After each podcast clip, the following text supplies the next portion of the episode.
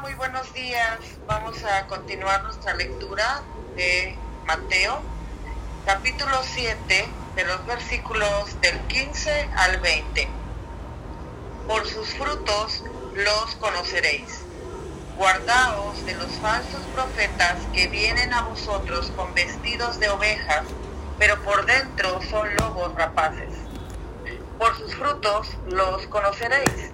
¿Acaso se recogen uvas de los espinos o higos de los abrojos?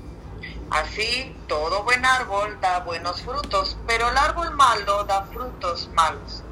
No puede el buen árbol dar malos frutos, ni el árbol malo dar frutos buenos. Todo árbol que no da buen fruto es cortado y echado en el fuego. Así que por sus frutos los conoceréis. Amén. Amén. 现在我们读马太福音七章十五到二十节。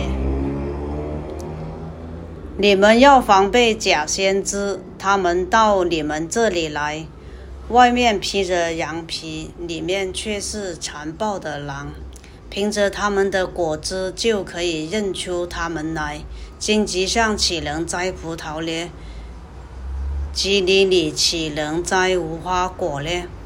这样，凡好树都结好果子，唯独坏树结坏果子。好树不能结好果子，坏树不能结好果子。凡不结好果子的树，就砍下来丢在火里。所以，凭着他们的果子就可以认出他们来。阿门。